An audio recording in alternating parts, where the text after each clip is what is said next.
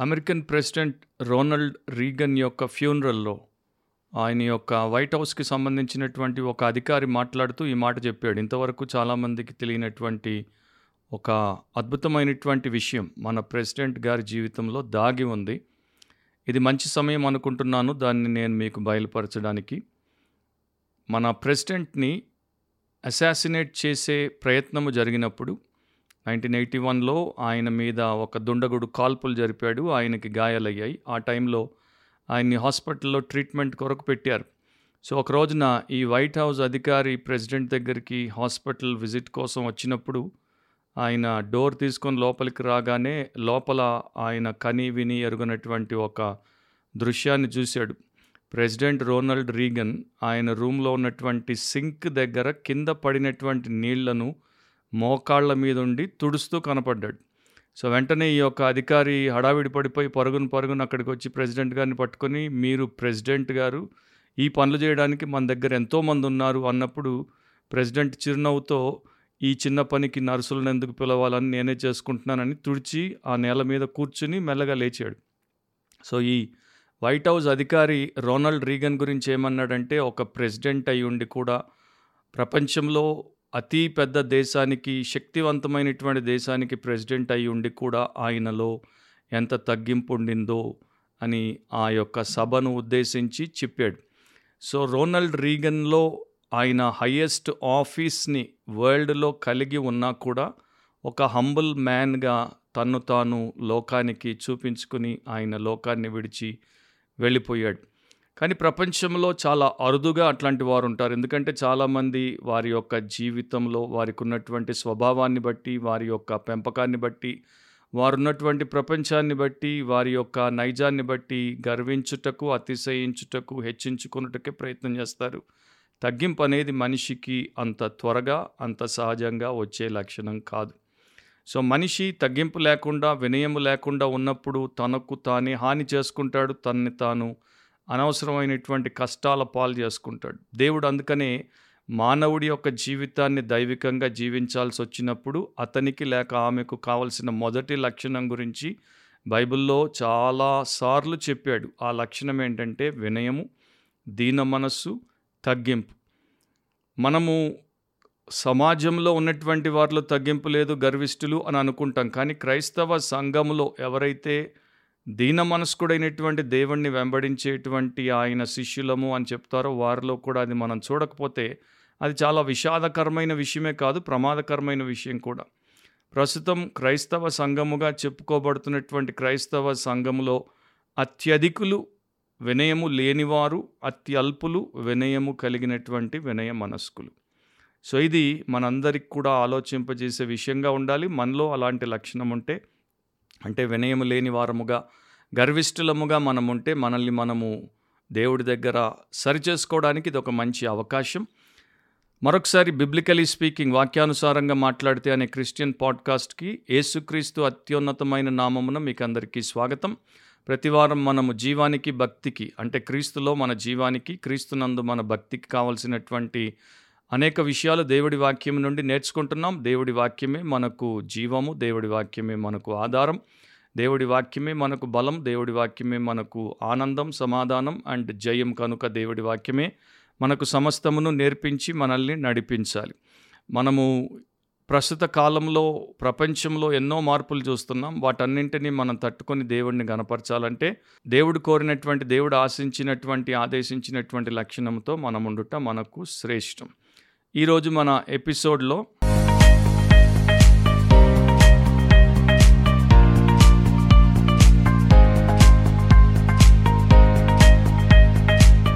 యషయా యాభై ఏడవ అధ్యాయం పదిహేనవ వచనంలో మహాగణుడును మహోన్నతుడును పరిశుద్ధుడును నిత్య నివాసియునైన వాడు ఇలాగు సెలవిచ్చుచున్నాడు. నేను మహోన్నతమైన పరిశుద్ధ స్థలములో నివసించువాడను అయినను వినయము గల వారి ప్రాణమును ఉజ్జీవింపచేయుటకును నలిగిన వారి ప్రాణమును ఉజ్జీవింపచేయుటకును వినయము గల వారి యొద్దను దీన మనస్సు గల వారి యొద్దను నివసించుచున్నాను. సో దేవుడు యషియా ప్రవక్త ద్వారా తన ప్రజలకు ఇచ్చినటువంటి సందేశంలో ఆయన ఏమై ఉన్నాడో ఆయన ఎలాంటి వారితో సంబంధాన్ని పెట్టుకుంటాడో ఎలాంటి వారి యందు సంతోషిస్తాడో ఎలాంటి వారితో నివసించుటకు ఇష్టపడతాడో అదంతా కూడా ఆ వచనంలో చెప్పాడు. దేవుడు మహాగణుడు దేవుడు మహోన్నతుడు దేవుడు పరిశుద్ధుడు దేవుడు నిత్య నివాసి. సో ఆయన యొక్క గుణ లక్షణాల్లో నాలుగు గొప్ప లక్షణాల గురించి మనం చూసాం ఆయన మహోన్నతమైన పరిశుద్ధ స్థలంలో నివసించువాడు. అయినా కూడా వినయము గల వారి దగ్గర నలిగిన వారి దగ్గర రెండవసారి మరలా వినయము గల వారి దగ్గర దీన మనసు గల వారి దగ్గర నివసిస్తానని చెప్తున్నాడు. సో ఆయనలో ఉన్న నాలుగు లక్షణాల గురించి చెప్పిన తర్వాత ఆ మనిషిలో ఉండే లక్షణాన్ని నాలుగు సార్లు చెప్పి అలాంటి వారిని ప్రేమిస్తాను అలాంటి వారి దగ్గర నేను జీవిస్తాను అని దేవుడు చెప్తున్నాడు. ఈరోజు మన పాడ్కాస్ట్ యొక్క అంశం ఏంటంటే the humble people the humble people వినయ మనస్కులు వినయ మనస్కులు. సో దేవుడి యొక్క ఉద్దేశం ఏంటి? దేవుడికి ఉన్నటువంటి ఆలోచన ఏంటి? దేవుడి వైఖరి ఏంటి? దేవుడు ఎవరిని ప్రేమిస్తాడు? ఎవరిని ఇష్టపడతాడు? ఎవరితో ఆయన నివసిస్తాడు? ఎవరిని ఆయన ఆదరిస్తాడు? అనుగ్రహించి వారిని దీవిస్తాడు అనేది ఇక్కడ మనకి స్పష్టంగా అర్థమవుతుంది. సో వినయ మనస్కులు అంటే దేవుడికి అత్యంత ప్రియమైనటువంటి వారు. గర్విష్ఠులను ఆయన ఎన్నటికీ అంగీకరించడు. వారిని దరిదాపుల్లోనికి కూడా రానివ్వడు. వినయము మనిషికి చాలా మేలు చేస్తుంది చాలా ప్రయోజనకరమైనటువంటి విషయం. ఎందుకంటే అన్నిటికన్నా ఎక్కువగా సృష్టికర్త రక్షణకర్త అయినటువంటి దేవుడిని మనల్ని ప్రేమించేటట్టు మన పట్ల ఆయన ఒక గొప్ప ఆలోచన కలిగి మనల్ని తన అనుగ్రహంలో ఉంచుకునేటట్టు చేస్తుంది కనుక అది మనకెంతో ప్రయోజనకరం. దేవుడు ఎప్పుడు కూడా మనము ఎంత పెద్ద వంశంలో పుట్టాం ప్రపంచం అనుకుంటున్నట్టు మనం ఎంత ఘనత వహించి ఆ వంశంలో జన్మించామన్నది చూడ్డు మన హై బర్త్ చూడ్డు. కానీ దేవుడు ఎప్పుడు మన లోలీనెస్ ఆఫ్ హార్ట్ అంటే హృదయములో దీనత్వాన్ని లేకపోతే లోలీనెస్ ఆఫ్ మైండ్ వినయముతో కూడిన మనస్సును చూసి ఇష్టపడతాడు. So humble people are God's favourites. దేవుడికి ప్రియమైనటువంటి వారు దేవుడికి ఇష్టమైన వారు ఎవరు అంటే వినయ మనస్కులు. అలాంటి వారిని దేవుడు దీవించినంత ఇంకెవరిని దేవుడు దీవించడు. ఎందుకంటే వినయ మనస్కులు దేవుని అధికారము కింద ఉంటారు దేవుడి చేత ఆశీర్వదించబడతారు. గర్విష్ఠులు దేవుని అధికారం కిందకి రారు. వారు స్వంత అధికారంతో బ్రతికే ప్రయత్నం చేస్తారు కనుకనే వారు స్వంత నాశనాన్ని కల్పించుకుంటారు. అండ్ బైబిల్లో ఈ లక్షణమును దేవుడు చాలా ఎక్కువగా కోరుకున్నట్టు అనేక వచనాలు మనకు చెప్తున్నాయి. రెండు విషయాలు హంబుల్ పీపుల్లో మనకు కనబడేటువంటివి చాలా ఉన్నాయి కానీ కేవలం ఈ పాడ్కాస్ట్లో రెండు మాత్రం మీతో నేను చెప్తాను. ఈ రెండింటిలోనికి అవన్నీ కూడా మనం పెట్టేసుకోవచ్చు ఈ రెండు కేటగిరీస్లోనికి. మొదటిది the attitude of a humble man. వినయ మనస్కుడికి ఉండేటువంటి వైఖరి వినయ మనస్కుడికి ఉండేటువంటి దృక్పథం. వినయ మనస్కుడు తనను గూర్చి తాను ఏమనుకుంటాడు?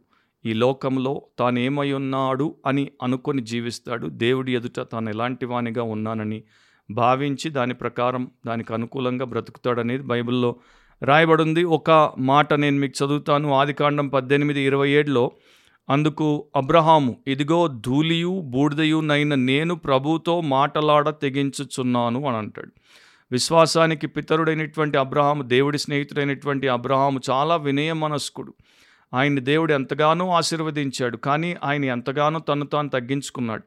అబ్రహాము యొక్క మనస్సు ఎట్లాంటిదో అబ్రహాముకి దేవుడి ఎదుట ఉన్నటువంటి వైఖరి ఎట్లాంటిదో దీంట్లో మనకి స్పష్టంగా కనబడుతుంది.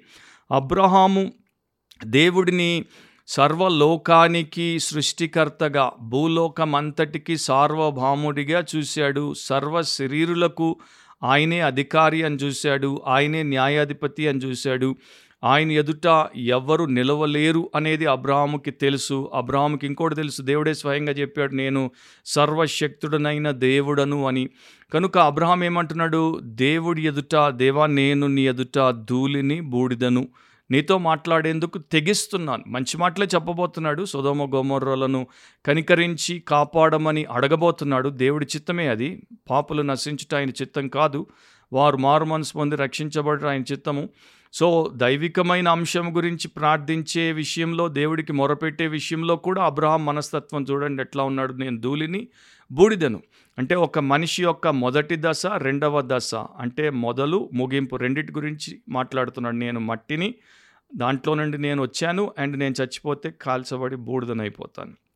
సో ఇది అబ్రహాంలో ఉన్నటువంటి మనస్తత్వం.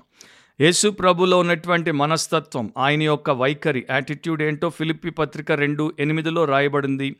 మరియు ఆయన ఆకారమందు మనుష్యుడుగా కనబడి మరణం పొందినంతగా అనగా శిలువ మరణం పొందినంతగా విధేయత చూపిన వాడై తన్ను తాను తగ్గించుకొనెను. దేవునితో సమానముగా ఉన్నటువంటి దేవాది దేవుడు ఆయన తన్ను తాను అంతగా తగ్గించుకున్నాడు. దాంట్లో మనకేం నేర్పిస్తున్నాడంటే మనందరం కూడా అంటే యేసునందు విశ్వాసం ఉంచి యేసును వెంబడించే యేసు శిష్యులందరూ కూడా ఇట్లా యేసుక్రీస్తులాగానే వినయ మనస్కులై ఉండాలి. దాన్ని చాలామంది నేర్చుకోలేదు నేర్చుకోలేకుండా పోయారు. అండ్ ఇప్పుడు కూడా చాలామంది దాన్ని చదువుతారు చర్చిస్తారు దాని గురించి చెప్తారు వింటారు. కానీ నేర్చుకోవట్లేదు. ఒక ఆయన మాత్రం బాగా నేర్చుకున్నాడు. ఆయన నిజమైన శిష్యుడు నిజమైన సేవకుడు అని మనం చెప్పొచ్చు. ఆయన పేరు అపోస్తులైన పౌలు. ఆయన మొదటి కొరంతి పదిహేను పదిలో అంటాడు ఆయనను నేనేమై ఉన్నానో అది దేవుని కృప వలననే అయి ఉన్నాను.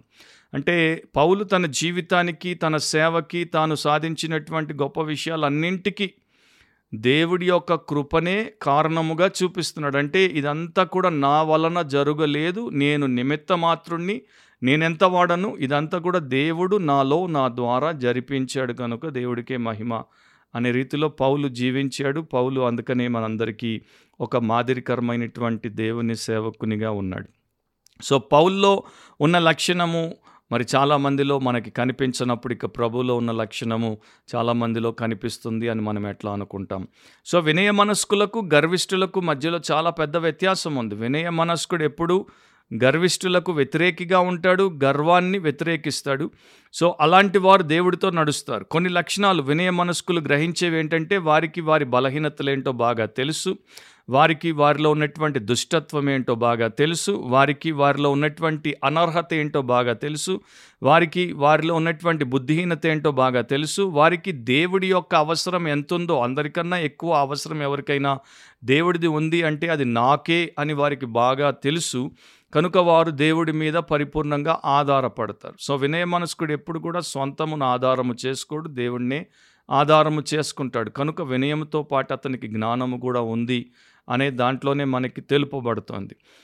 యహోశివ ఐదు పద్నాలుగులో యహోశివ వైఖరి ఏంటో చూడండి. అతడు కాదు యహోవా సేనాధిపతిగా నేను వచ్చి ఉన్నాను నేను యహోశివ నేలమట్టుకు సాగిలపడి నమస్కారం చేసి నా ఏలిన వాడు తన దాసునికి సెలవిచ్చునదేమని అడిగాను. యహోశివ మోసే తర్వాత ఒక పెద్ద దేశానికి నాయకుడు అయ్యాడు వీరుడిగా. అండ్ ఒక దేశాన్ని దేవుని యొక్క చిత్తంలో ఆ వాగ్దాన భూమిలోనికి నడిపించేటువంటి యోధుడిగా సిద్ధపరచబడుతున్నటువంటి సమయంలో దేవుని దూత యహోవా సేనాధిపతి ఎదుట యహోశివ మనస్తత్వం ఎట్లా ఉందో చూడండి. నేల మట్టుకు సాగిలపడ్డాడు నమస్కారం చేశాడు. అండ్ అంటున్నాడు నా ఏలినవాడు తన దాసునికి ఏమీ సెలవిస్తున్నాడు. సో లోలీనెస్ ఆఫ్ మైండ్ కనపడుతుంది. దేవుని దూతను లార్డ్ అంటున్నాడు తనని సర్వెంట్ అంటున్నాడు. So sovereign God and servant man అనేది ఇక్కడ మనము ఎప్పుడు కూడా విస్మరించొద్దు. ఇదంతా దేవుడి వాక్యంలో రాయబడింది అంటే మనం నేర్చుకోవడానికి నేర్చుకొని విడిచిపెట్టడానికి కాదు. దాని ప్రకారం ప్రతినిత్యము నడుచుకోవడానికి. నాకు ఒక చారిత్రాత్మక విషయం జ్ఞాపకం వస్తుంది. రాబర్ట్ మారిసన్ చైనాలో చాలా గొప్ప మిషనరీగా దేవుడి సేవ చేసినటువంటి సేవకుడు. ఆయన సేవ పెరుగుతున్నప్పుడు ఆయనకు ఒక సహకారి ఒక అసోసియేట్ అవసరం వచ్చింది. సో ఇంగ్లాండ్లో ఉన్నటువంటి తన స్నేహితులకు నాకు ఒక అసిస్టెంట్ని మీరు ఏర్పాటు చేసి పంపించమని లెటర్ రాశాడు. సో వారు ఆ యొక్క బోర్డు వారు ఒక మంచి యవనస్తుడిని ఏర్పాటు చేసి పంపిద్దామని కొందరిని ఇంటర్వ్యూ చేస్తున్నారు. దాంట్లో ఒక యవనస్తుడు బాగా అనిపించాడు కానీ అతడిలో కొంత దురుసుదనం ఉంది తొందరపాటుతనం ఉంది. కొంత అతిశయిస్తాడు అన్నట్టు ఆ పెద్దలకు అనిపించింది. సో ఆ యవనస్తుడిలో మిగతా లక్షణాలన్నీ బాగున్నాయి. బాగా కష్టపడగలడు యవనస్తుడు వెళ్ళేందుకు సిద్ధమనస్కుడు. సో అతనితో చెప్పారు నిన్ను మిషనరీకి అసిస్టెంట్గా మిషనరీగా పంపలేం ఎందుకంటే నీలో ఉన్న లక్షణాలు మిషనరీకి తగిన లక్షణాలు కావు. కాకపోతే ఆయనకు సేవకుడిగా పంపగలము నీకు ఓకే అంటే ఆయన సర్వెంట్గా పంపిస్తాం ఆయన యొక్క మరి కో మిషనరీగా కాదు అంటే వెంటనే ఆ యవనస్తుడు అన్నాడు సార్ మీరందరూ కలిసి పెద్ద మనుషులు ఎంతో జ్ఞానంతో నేను మిషనరీకి పనికి రాను అని అనుకుంటే మీరు అనుకున్నది కరెక్టే. నన్ను సేవకుడిగా పంపండి నేను ఆయన కోసం కర్ర నరుకుతాను. అంటే చెట్లను నరికి కావలసిన కర్రను ఏర్పాటు చేస్తాను ఆయన కోసం నీళ్ళు మోస్తాను ఆయన కోసం ఏ పనులైనా చేస్తాను ఆయన యొక్క స్థలము ఆయన సేవలో అన్ని రకాలుగా సహకరించి సేవకునిగా నమ్మకంగా ఉంటానని చెప్పినప్పుడు వారు పంపించారు. సో ఇతడు వచ్చాడు అట్లాగే చేశాడు. తర్వాత ఇతడు చాలా మంచి మిషనరీగా తీర్చిదిద్దబడి వాడబడ్డాడు. అతని పేరు డాక్టర్ మిల్న్. సో ప్రపంచంలో ఒక గొప్ప మిషనరీగా పేరుగాంచినటువంటి వారి తర్వాత పేరుగాంచబడిన వారిలో ఈయన కూడా ఉన్నాడు.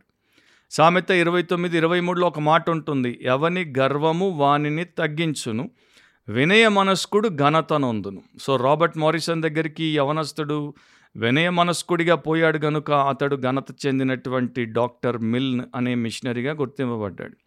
నా రెండు మనస్తత్వాలు బైబిల్లో మనకు కనబడతాయి. ఒకటి సాతానుది ఒకటి యేసుక్రీస్తు ప్రభుది యషియా పద్నాలుగు పదమూడు పద్నాలుగులో నేను ఆకాశమునకెక్కిపోయేదను దేవుని నక్షత్రములకు పైగా నా సింహాసనమును హెచ్చింతును ఉత్తర దిక్కునున్న సభాపర్వతం మీద కూర్చుందును మేఘమండలం మీదికెక్కుదును మహోన్నతునితో నన్ను సమానునిగా చేసుకొందును అని నీవు మనసులో అనుకుంటివి కదా సో సాతాను ఏమనుకున్నాడు? సాతాను యొక్క యాటిట్యూడ్ ఏంటి? సాతాను యొక్క మెంటాలిటీ ఏంటి? సాతాను యొక్క తత్వం ఏంటి? అనేది దేవుడు మనకి చూపించాడు. మహోన్నతునితో సమానంగా చేసుకుంటాను దేవుని కన్నా పైకి పోయి కూర్చుంటాను హెచ్చించుకుంటాను అనుకున్నాడు కనుకనే అతన్ని దేవుడు పడగొట్టాడు. మరి పరలోకము నుండి దేవుడు సాతానును తన పాదపీఠమైనటువంటి భూమి మీదకి పడగొట్టాడు. అండ్ వాడి యొక్క పతనం ఏంటో మనందరికీ తెలుసు. కానీ యేసు ప్రభు మత్తై పదకొండు ఇరవై తొమ్మిదిలో ఏమన్నాడు? దేవుని కుమారుడు దేవుడితో సమానుడు దేవాది దేవుడు సార్వభౌముడు ఏమంటున్నాడు? నేను సాత్వికుడను దీన మనస్సు గలవాడను. అండ్ నా యొద్ద మీరు నేర్చుకోమని చెప్తాడు. సో మనం సాతాన్ దగ్గర నేర్చుకోని అవసరం లేదు నేర్చుకోకూడదు కానీ యేసు దగ్గర నేర్చుకోవాలి. కానీ హండ్రెడ్ క్యాండిడేట్స్ని చర్చిలో ఉన్న వారిని తెచ్చి వారిని ఒకవేళ దేవుడు ఎగ్జామిన్ చేశాడు అనుకోండి దాంట్లో ఒక్కడైనా యేసు దగ్గర నేర్చుకుంటున్నాడా అనే ప్రశ్న ఈ రోజున మన ఈ కాలపు క్రైస్తవులు ఎదుట తప్పకుండా ఉత్పన్నం అవుతుంది ఎందుకంటే అంత అరుదైపోయారు. థామస్ వాట్సన్ అనే ఒక ప్యూరిటన్ భక్తుడు ఇట్లా తన యొక్క పుస్తకంలో ఒక శ్రేష్టమైన సత్యాన్ని బహిర్గతం చేశాడు. ఆయన అంటాడు లోపల ఉన్నటువంటి వినయానికి బయట కనబడేటువంటి వినయానికి మధ్యలో వ్యత్యాసం ఉంది. ఇన్వర్డ్ హ్యూమిలిటీ అవుట్వర్డ్ హ్యూమిలిటీ మధ్యలో డిఫరెన్స్ ఉంది. మనిషి బయట ఉన్నటువంటి వినయాన్ని చూసి అబ్బో వీరు వినయ మనస్కులు హంబుల్ పీపుల్ అనుకుంటాడు. కానీ దేవుడు హృదయాన్ని చూస్తాడు హృదయంలో ఉన్నటువంటి వ్యక్తిత్వాన్ని చూస్తాడు ఆ యొక్క మనస్తత్వాన్ని చూస్తాడు కనుక అసలు వినయం ఉందా? వీడు వినయ మనస్కుడా లేకపోతే వినయము గల మనిషిగా నటిస్తున్నాడా? అనేది గుర్తుపట్టేస్తాడు. సో ఆయన ఒక బైబిల్ ఎగ్జాంపుల్ని ఇస్తాడు అండ్ థామస్ వాట్సన్ అంటాడు ఒకడు లోపల వినయము గల మనస్సు లేకుండా బయటికి వినయము గల వానిగా ప్రవర్తించవచ్చు. ఉదాహరణకు దావీదు యొక్క చెడిన అండ్ తిరుగుబాటు చేసినటువంటి కుమారుడైనటువంటి అబ్షాలోం. అబ్షాలోం రెండవ సమయాలు పదిహేను ఐదులో ఏం చేస్తున్నాడో గమనించండి. మరియు తనకు నమస్కారం చేయుటకై ఎవడైనను తన దాపునకు వచ్చినప్పుడు అతడు తన చెయ్యి చాపి అతని పట్టుకొని ముద్దు పెట్టుకొనుచు వచ్చాను. సో ఇక్కడ ఎంతో వినయ మనస్కుడిగా రా కుమారుడు ప్రవర్తిస్తున్నాడు. కానీ అదే అధ్యాయంలో పదవ వచనం వచ్చేసరికి అతడి యొక్క అసలు సంగతి అంటే లోపల అతనికి ఏమి కోరికుందో బయటకు వచ్చింది అప్షాలోము మీరు బాకానాదం వినున్నప్పుడు అప్షాలోము హెబ్రోన్లో ఏలుచున్నాడని కేకలు వేయుడని చెప్పుటకై ఇస్రాయేలీయుల గోత్రములన్నిటి వద్దకు వేగుల వారిని పంపెను. సో అతనిలో రాజుగారి మీదకే కాలెత్తి ఆయన్ని సింహాసనం మీద నుండి తొలగించి తాను రాకుమారుడిని రాజు అయిపోవాలనుకున్నాడు సో ఎంత గర్విష్టి ఎంత అహంకారి ఎంత తిరుగుబాటుదారుడో అబ్షాలోము గురించి బైబిల్ బయటపెట్టింది. కాకపోతే పైకి మాత్రం ఎంతో వినయ మనస్కుడిగా అతడు ప్రవర్తిస్తున్నట్టు కనపడ్డాడు. ఒకసారి ఒక ప్రముఖ క్రైస్తవ వ్యాపారవేత్త ఒక పెద్ద చర్చికి వచ్చాడు పాస్టర్ గారితో ముందే మాట్లాడాడు నేను ఈ రోజున సాక్ష్యం చెప్తాను అని. అండ్ పాస్టర్ గారు సాక్ష్యానికి ఒప్పుకున్నారు ఎందుకంటే ఆయన ఒక పెద్ద చెక్ కానుక్క ఇచ్చేశాడు. కనుక పాస్టర్ గారు ఇక ఏమీ అనలేక ఒప్పుకోవాల్సి వచ్చింది. సో ఆయన ఇక సాక్ష్యం చెప్తున్నాడు. చాలా గ్రేట్గా ఫీల్ అవుతూ నేను మరి చాలా కష్టపడ్డాను. నేను చాలా మరి సమస్యల్లో ఇరుక్కుని పైకి వచ్చాను పెద్ద వ్యాపారాన్ని స్థాపించాను. బాగా డబ్బు సంపాదించాను. ఇప్పుడు దాన్ని నేను మరి వేరే దేశాలకు కూడా తీసుకెళ్తున్నాను. నాకు ఒక మంచి కుటుంబం ఉంది నాకు ఒక పెద్దిల్లు ఉంది నాకు చాలా పేరు వచ్చింది నాకు చాలా డబ్బు వచ్చింది అండ్ నేను చాలా క్రైస్తవ సంస్థలకు సంఘాలకు మరి ధారాళముగా నేను డొనేషన్స్ ఇస్తూ ఉంటాను. అని తన గురించి బేసికల్లీ సాక్ష్యములో దేవుడు ఏం చేశాడు? దేవుడికి మహిమ ఎట్లా ఇవ్వాలి అనేది మనిషి ఆలోచించాలి. మంచి మంచి క్రైస్తవ విశ్వాసులు కూడా సాక్ష్యాలు చెప్పేటప్పుడు దేవుడిని నెమ్మదిగా నేర్పుతో పక్కకి తోసేసి వారి గొప్పతనం ఏంటి? దేవుడు వారిని ఎందుకు అంతగా వాడుకున్నాడు? వారిలో ఉన్న మెరిట్ని బట్టి లేకపోతే వారి యొక్క గ్రేట్నెస్ని బట్టి అని చెప్పుకునే ప్రయత్నం చేస్తారు. తెలుసో తెలియకో? సో ఇతడు అలా చెప్పినప్పుడు ఈ రోజున నాకు మంచి ఆరోగ్యం ఉంది అండ్ మితిలేని అవకాశాలు ఉన్నాయి ఇంకా దేవుడి దగ్గర నేను ఏం అడగాలి ఏమీ అడగాల్సిన అవసరం లేదు అనగానే పెద్ద చర్చ్లో పెద్ద కాంగ్రిగేషన్ వెనక నుండి ఎవరో గట్టిగా రెండు చేతులు ఇట్లా పెట్టేసి అన్నారు దయచేసి నీకు దేవుడు వినయమును ఇవ్వమని అడుక్కో నాయనా అన్నాడు. అంటే నీకు అన్నున్నాయి కానీ వినయము లేదు అని. సో అందరి ఎదుట ఆయన చేసినటువంటి గొప్ప గొప్ప ప్రిస్టేజియస్ టెస్టిమనీలన్నీ కూడా ఆయన పరువును తీసేసాయి. సో మనము తప్పకుండా వినయ మనస్కులమైతే మనకు అట్లాంటి వ్యక్తిత్వం ఉంటే వైఖరి ఉంటే మనము అందరికన్నా తెలివి కలిగిన వారము కాము అని ఒప్పుకుంటాం. మనము ఇతరుల కన్నా బలమైన వారము కాము అని ఒప్పుకుంటాం. మనము ఇతరుల కన్నా ధనికులము కాము అని ఒప్పుకుంటాం. మనము అందరిలో పెద్దవారము లేకపోతే గనులము కాము అని ఒప్పుకుంటాం. మనము అందరిలోకెల్లా మంచివారము కాము అని ఒప్పుకుంటాం. మనకు జీవితాన్ని ఎలా హ్యాండిల్ చేయాలో తెలియదు అని ఒప్పుకుంటాం. మనకు చాలా విషయాలు చేత కావు అని ఒప్పుకుంటాం. మనం ప్రతినిత్యం ప్రతి విషయంలో దేవుడి మీద మాత్రమే ఆధారపడి ఆయన కృపచేత బ్రతికే వారమని దేవుడు లేకపోతే మనం అసలు ఈ లోకంలో ఒక్క దినం కూడా జీవించలేమని ఒప్పుకుంటాం. దేవుడే మనల్ని అధికారంతో నడిపించాలని ఒప్పుకుంటాం. రెండవది the actions of a humble man. వినయ మనస్కుడి యొక్క క్రియలు వినయ మనస్కుడి యొక్క ప్రవర్తన. వినయ మనస్కుడికి వైఖరి వ్యక్తిత్వం బాగుంటే యాటిట్యూడ్ బాగుంటే యాక్షన్స్ అన్నీ బాగుంటాయి. అసలైనది అక్కడే ఉంది అదే కేంద్రము. అక్కడ అతడు సరిగ్గా ఉంటే జీవితంలో అన్ని ప్రవర్తనలో సరిగ్గా ఉంటాడు కార్యకలాపాల్లో సరిగ్గా ఉంటాడు. అక్కడ వైఖరిలో సరిగ్గా ఉండకపోతే అతడి యొక్క భావ వ్యక్తీకరణ లేకపోతే అతడి బ్రతుకు వ్యక్తీకరణలో సరిగ్గా ఉండడు. యషియా అరవై ఆరు రెండులో ఎవడు దీనుడై నలిగిన హృదయము గలవాడై నా మాట విని వణుకుచుండునో వానినే నేను దృష్టించుచున్నాను అని దేవాది దేవుడు అంటున్నాడు. సో దీనుడై నలిగిన హృదయం గలవాడై నా మాట విని వణుకుతూ ఉంటాడో వాడిని నేను చూస్తున్నానని దేవుడు చెప్తున్నాడు. సో దేవుడి యొక్క మాట ప్రకారం వినయ మనస్కుడిలో ఉండే ఒక ప్రధానమైన లక్షణం ఏంటంటే దేవుని వాక్యము ఎదుట వణికే వ్యక్తిగా ఉంటాడు. ట్రెంబుల్ అవుతాడు దేవుడి వాక్యం ఎదుట. దేవుడి మీద అతనికున్న అపారమైన గౌరవం అపారమైన భయము భక్తి దేవుడి యొక్క నోట నుండి వచ్చు ప్రతి మాటకు అతడు భయపడేటట్టు చేస్తుంది. ఆ మాటను గౌరవించి ఆ మాటను గైకొనేటట్టు చేస్తుంది. తాను పాపిని తాను ద్రోహిని తాను అపరాచుణ్ణి అని గుర్తించాడు కనుక దేవుడు తనతో మాట్లాడుతున్నాడు. దేవుడు తన జీవితాన్ని మెరుగుపరచడానికే ఈ యొక్క నిత్య సత్య వాక్యమునిచ్చాడని గుర్తిస్తాడు కనుక దాని ఎదుట భయముతో తను తాను వంచేసుకుంటాడు. కానీ చాలామంది వాక్యమును చదివి వాక్యమును పఠించి వాక్యమును కంటత చేసి వాక్యమును ధ్యానించి వాక్యమును చర్చించి వాక్యమును ప్రకటించి వాక్యమును బోధించి వాక్యము ఎదుట వనకకుండా వాక్యం అంటే భయమే లేకుండా ఉంటే వారు వినయ మనస్కులుగా లెక్కించబడరు. అండ్ దేవుడు అలాంటి వారిని దృష్టించాడు. మీకు బైబిల్లో బైబిల్ పాండిత్యంలో పది పిహెచ్డీలు ఉండొచ్చు కానీ దేవుడి దృష్టి మీ మీద ఉండదు. కొందరికి బైబిల్ గురించి పెద్దగా మరి చెప్పుకునేంత జ్ఞానం ఉండకపోవచ్చు వారికి తెలిసింది కేవలం ఒక వంద నూట యాభై వచనాలే కావచ్చు కానీ ప్రతి వచనం వెనుక వారు వంగుతూ అండ్ వణుకుచూ దేవుణ్ణి గనపరుస్తూ ఉంటే దేవుడు వారిని దృష్టిస్తాడు. యాకోబు ఒకటి ఇరవై ఒకటిలో అందుచేత సమస్త కల్మషమును విర్రవీగుచున్న దుష్టత్వమును మాని లోపల నాటబడి మీ ఆత్మలను రక్షించుటకు శక్తిగల వాక్యమును సాత్వికముతో అంగీకరించుడి అని రాయబడింది. సాత్వికం ఎవరిలో ఉంటుంది? గర్విష్ఠుల్లో ఉండదు అహంకారుల్లో ఉండదు మిడిసిపడే వారిలో ఉండదు హెచ్చించుకునే వారిలో ఉండదు తిరుగుబాటుదారుల్లో అసలే ఉండదు. వినయ మనస్కుల్లో సాత్వికం ఉంటుంది. దేవుడి వాక్యం ఎదుట వారు వణుకుతారు దానికి తమను వంచుకుంటారు అంగీకరిస్తారు. కనుక వారిని దేవుడు శుద్ధి చేస్తాడు.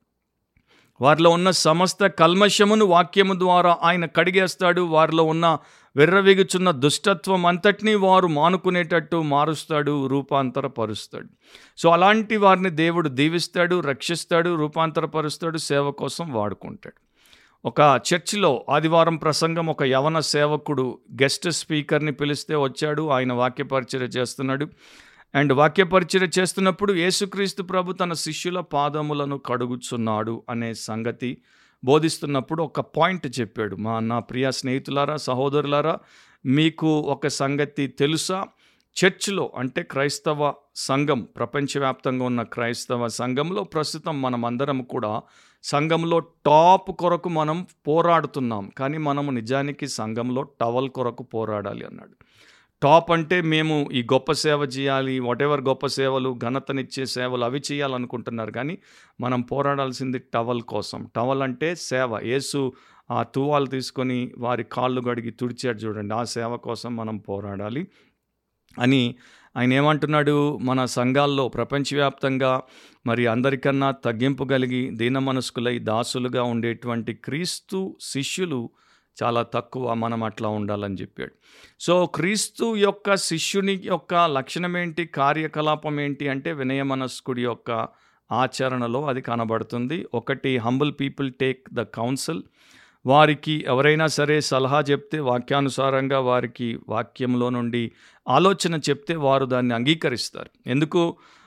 కీర్తన నూట ముప్పై ఎనిమిది ఆరులో యహోవా మహోన్నతుడైనను ఆయన దీనులను లక్ష్య పెట్టును ఆయన దూరము నుండి గర్విష్ఠులను బాగుగా ఎరుగును అని ఉంది సో దేవుడు మహోన్నతుడైన దీనులను ఎందుకు లక్ష్య పెడతాడు ఎందుకంటే దీనులు ఆయన యొక్క మాటకు భయపడ్డమే కాదు ఆయన చెప్పిన ప్రతి ఆలోచనను పూర్ణ హృదయంతో అంగీకరించి అవలంబిస్తారు.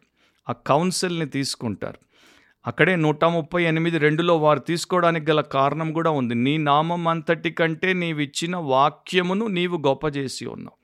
సో వారికి తెలుసు మహోన్నతుడైన దేవుడి మహోన్నతమైన నామము కన్నా దేవుని వాక్యమును గొప్ప చేశాడు పైన పెట్టాడు కనుక నేను దానికి లోబడుట. నా సొంత ఆలోచన నా ఇంటివారి ఆలోచన నా లోకపు ఆలోచన కాదు నా దేవుడి ఆలోచన నేను గైకొంటాను.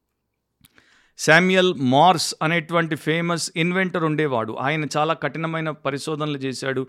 క్లిష్ట పరిస్థితుల్లో పడేవాడు. సో ఒకసారి అడిగారు మీకు కష్టతరమైన సమస్యలు వచ్చినప్పుడు పరిష్కారాలు ఎట్లా తీసుకున్నారంటే? ఆయన అన్నాడు చాలాసార్లు నేను అట్లాంటి పరిస్థితుల్లో ఉన్నాను కానీ నేను అలాంటి పరిస్థితిలోనికి రాగానే మోకరిల్లి దేవా నాకు ఇక్కడ ఏమీ కనబడట్లేదు. అంతా చీకటి. దయతో నీ వెలుగు దయచేయమని ప్రార్థన చేస్తే దేవుడు నాకు కనువిప్పునిచ్చి వెలుగును చూపించి నేనేం చేయాలో చెప్పేవాడు సమస్యను పరిష్కరించేవాడు. అట్లా నేను ఈ యొక్క ఆవిష్కారాలు చేయగలిగాను. సో శామ్యుయల్ మార్స్ టెలిగ్రాఫ్ అనే దానితో పాటు ఇంకా ఎన్నో కనుగొన్నాడు.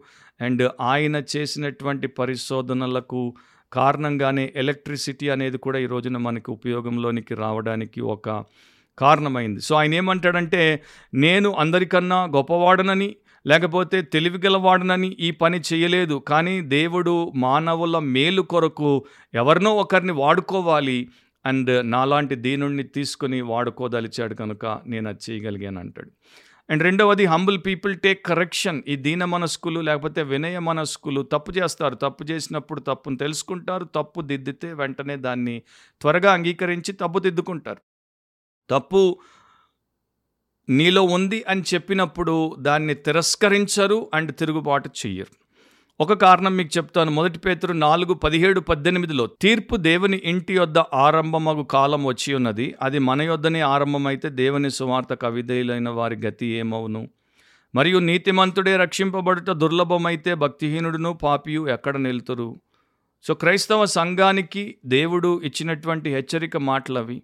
సో క్రైస్తవులే దేవుడి యొక్క తీర్పు విషయంలో అంత జాగ్రత్తగా ఉండాల్సి వస్తే ఇక అన్యుల సంగతి ఏంటి అండ్ నీతిమంతుడే రక్షించబడుట దుర్లభమైతే భక్తిహీనుడు పాపి అక్కడ నిలబడతారు.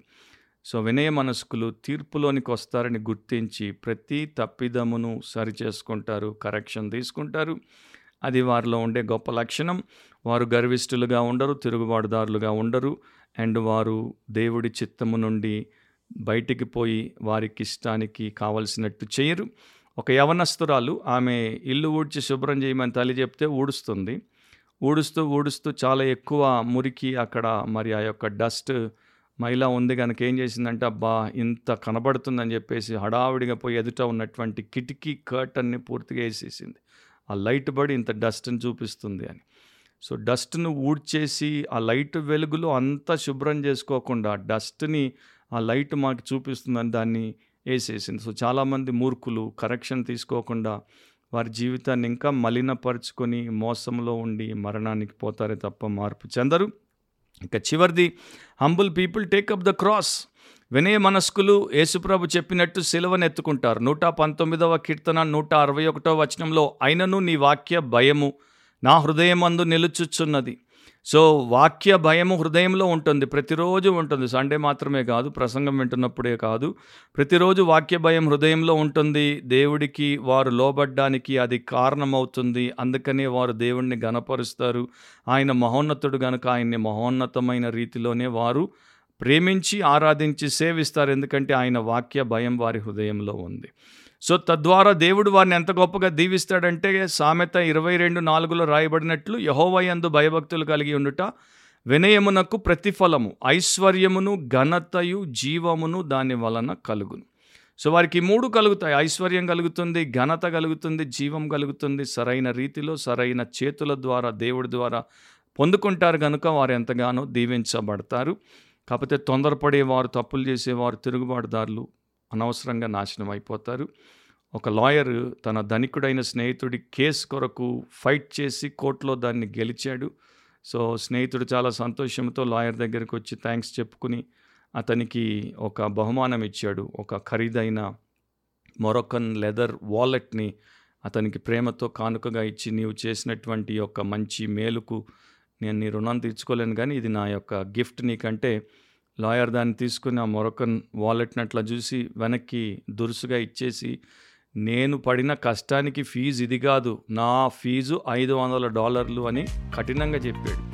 అంటే ఆయన ఏదో పాపం ఒక తక్కువ ధరకి సంబంధించిన పరిస్థితి చేసి పని అయిపించుకుంటున్నాడని. సో ఆ యొక్క బిజినెస్ మ్యాన్ దాన్ని వెనక్కి తీసుకొని చిరునవ్వుతోనే ఆయన ఏమన్నాడంటే ఇది ఒక లెదర్ వాలెట్ చాలా ఖరీదైంది. అండ్ దీంట్లో వెయ్యి డాలర్ల నోట్ నీకు నేను పెట్టాను. కానీ నీవు ఐదు వందలే అన్నావు కనుక ఐదు వందలే అని చెప్పేసి ఆ పర్సు వెయ్యి డాలర్లు తీసుకొని ఐదు వందల నోట్ ఇచ్చి వెళ్ళిపోయాడు సో అట్లా చాలామంది దేవుడితో దురుసుగా మనుషులతో దురుసుగా మాట్లాడి ప్రవర్తించి మేము దర్జాదారులం అంటే వారికన్నా దరిద్రులు ఇంకొకరు ఉండరు నష్టపోయే వారు ఇంకొకరు ఉండరు. సో వినయ మనస్కులుగా మనం ఉండుట దేవుడి చిత్తము. అండ్ ఈ రోజున మన చర్చెస్లో అట్లాంటి లాయర్లు ఎక్కువ అండ్ వారి యొక్క నష్టాలు ఎక్కువ. నీవు అట్లా ఉండకుండా నాశనం అవ్వకుండా నీవు ఇంకా రక్షించబడకపోతే యేసుప్రభు పాదాలు పట్టుకొని నీ పాపం ఒప్పుకొని విడిచిపెట్టి రక్షించబడు. ఈ రోజు నుండే వినయ మనస్కుడిగా మనస్కురాలిగా బ్రతుకు. అండ్ రక్షించబడిన వ్యక్తివైతే ఇక నుండి ఆ పాపము చేయకుండా తగ్గించుకొని క్షమాపణ పొంది శుద్ధి చేయబడి దీనుడైన సాత్వికుడైన యేసుక్రీస్తు యొక్క సేవకునిగా ఆయన్ని అనుసరించి ఆయన్ని గనపరచు మరొకసారి బిబ్లికలీ స్పీకింగ్ వాక్యానుసారంగా మాట్లాడితే అనే క్రిస్టియన్ పాడ్కాస్ట్లో మనం కలుసుకునేంత వరకు మర్చిపోవద్దు. వాక్యానుసారంగా ఆలోచించండి వాక్యానుసారంగా కోరుకోండి వాక్యానుసారంగా మాట్లాడండి వాక్యానుసారంగా ప్రవర్తించండి వాక్యానుసారంగా జీవించండి. ఎందుకంటే వాక్యానుసారంగా ఉన్నప్పుడే ఆత్మీయంగా ఉన్నాం. అప్పుడే వినయ మనస్కులం అవ్వగలం అప్పుడే దీవించబడతాం. God bless you all. Amen.